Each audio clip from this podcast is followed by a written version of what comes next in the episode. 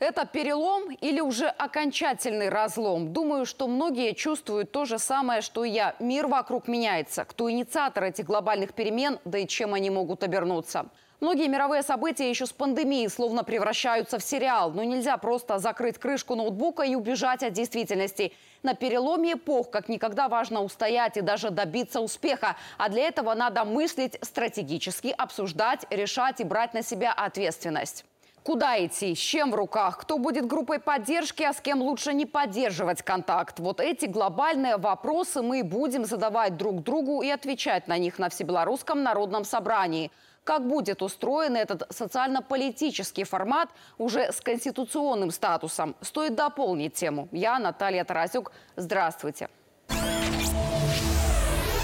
Проект закона о ВНС накануне обсудили у президента. Документ прошел общественное обсуждение. Поступило порядка 500 откликов. Обратная связь и стала поводом для разговора. Но обсуждали во дворце еще и отдельное положение закона о политических партиях. Это не случайно. Делегаты должны работать друг с другом в конструктивной связке. А это порядка 1200 человек. Итак, кем будут все эти люди? Представители трудовых коллективов там будет 90%. Только пути движения в это собрание несколько иные. Не напрямую собрался завод, выдвинул своего представителя, и он во Всебелорусском народном собрании. Там представлены и депутаты, и от партий, общественных организаций. Все будут люди. А это и есть трудовые коллективы. Это учителя, это рабочие, это крестьяне, это врачи и так далее. Но это должны быть профессионалы. Это не свадебные генералы, которые приехали, посидели. Кто что-то понял, не понял, отсидел, уехал. Таких там быть не должно. Давайте честно, это нормально и правильно, когда на такую площадку попадают люди, которые в повестке, которым это интересно, которых слушают и слышат в своем коллективе. ВНС – это не просто поговорить, это серьезная дискуссия о геополитической погоде и возможных грозах и ураганах, которые попытаются снести страну. Именно страну, не крышу, дорогу, участок. ВНС ни в коем случае не место для локальных проблем. Эти вопросы должны решаться, но на своем уровне. ВНС должен оставаться политическим институтом, а не превращаться в бюрократическую махину. И еще один важный акцент – платить делегатам никто не будет. Ведь речь идет о нашей стране, о нашем будущем, и это бесценно. Схема действий такая. Собрались, обсудили, решили. Но это не все. Не поговорили и забыли, а вернулись к себе домой, пошли на работу к людям, рассказали о решениях, объяснили и вместе стали притворять в жизнь. И знаете, что еще очень показательно? Встречаться делегаты будут минимум раз в год в обычных условиях. Но ситуация может сложиться не самая обычная и оптимистичная. И тогда нужно будет действовать. Люди должны понимать, что вот спокойно так не будет. Мы уже опыт имеем 2020 года. Нам спокойной жизни не дадут. Даже если мы будем этого хотеть, весь наш народ спокойной жизни не дадут. И вообще по-народному, вдруг случится что-то неразбериха. 2020 год – это была попытка внешнего мятежа, внешнего воздействия на страну. Это главное. Внутри нашлись несколько тысяч человек, которые поддались этому. А если внутреннее противостояние? Да, оно будет подогреваться извне, но главная причина и главные действующие силы будут внутри. У нас этого не было. Но это может быть. Особенно сейчас, когда меняется поколение, когда, естественно, будет меняться власть, в том числе и президент. В этом и есть суть генезиса ВНС и объяснение важности собрания тем людям, которые посчитали во время общественного обсуждения, что можно и обойтись без такой площадки. Таких набралось меньше 20 человек. Но они приняли участие в обсуждении, написали свой отзыв на правовом портале. То есть им не все равно, им не безразлично. И я думаю, что они просто подсознательно хотят где-то большей результативности от ВНС и устойчивости, если что.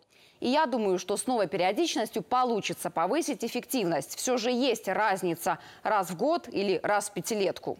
Если появятся такие причины к столкновению, внутренние причины, мы что, лоб в лоб, стенка на стенку, проспект Независимости, проспект Победителей, пойдем друг на друга. Этого быть не должно. А тогда какой механизм? Вот мы и предлагаем народу и государству этот механизм – Всебелорусское народное собрание. Его некими прообразами, как вы могли заметить, часто называют народное вече, толоку, соборы, другими словами, организованную площадку для диалога. Конечно, средневековье в прошлом, да и господствующее направление вроде угроз уже давно сугубо западное. Но когда я готовила эту программу, то наткнулась на интересную деталь. Историки считают, что значение вече снизилось в период монгольско-татарского ига, потому что в народных собраниях видели угрозу, что люди могут поговорить и затем дать отпор все вместе. Вот этим собранием мы подтверждаем термин народовластия, когда архитектура влияния народа на процессы, которые происходят в нашем государстве, укрепляется. Я считаю, что очень важно слышать голос народа из глубинки. И тот факт, что сегодня люди, которые занимаются важным трудом для всей страны, сегодня получают возможность становиться делегатами и участвовать в жизни страны. Я считаю, что это действительно серьезный аспект, который нужно учитывать. Делегаты должны быть визионерами, понимать и прогнозировать возможные вызовы для Беларуси и всегда помнить, что в центрах принятия решений, по какую сторону Атлантики они бы ни находились, мозговой штурм не останавливается. Ведь у них есть четкая цель – сделать нашей стране и людям плохо, в том числе и руками белорусов. Если только какой-то конфликт, партии там возбудились, ветви власти начали гнуться в разные стороны и прочее. Это перешло в общество, грозит гражданской войной. Что тогда? А тогда Всебелорусское народное собрание. И люди должны понимать, что есть такой орган, который соберется и примет решение. Я это говорю к тому, что наши люди вот этой гражданской войны, противостояния гражданского не испытали. Поэтому многие говорят, ну а навошта это? Может и не треба. Дай Бог, чтобы в данном случае не треба было. Но всякое в жизни может быть. Так почему бы, говоря народным языком, не подстелить себе соломку в виде ВНС? Падать не собираемся, но шатать будут и дальше. Президент не зря моделировал ситуации. Просто мы живем хорошо, спокойно, мирно. И хотим так и дальше. А это многим не нравится. Наша независимость, размеренная жизнь. Поэтому будут пытаться сделать так, чтобы начались разброты и шатания. Технологии возбуждения людей и афродизиаки в виде денег Запад имеет в наличии. Вот поэтому партиям предстоит поработать над своими приоритетами. Левее, правее или посередине – дело не в позиции партии, а в том, что нужно следовать одному курсу. Преданность стране, действовать от граждан, от нашего населения Беларуси обязанность любой партии. Если кто-то это не поймет, то ВНС покажет себя как стабилизатор, поставит точку в противостоянии. Геополитический резонанс события будет расти. ВНС переживает, если хотите, второе рождение. Ведь с первого собрания, с 96-го года, многое изменилось.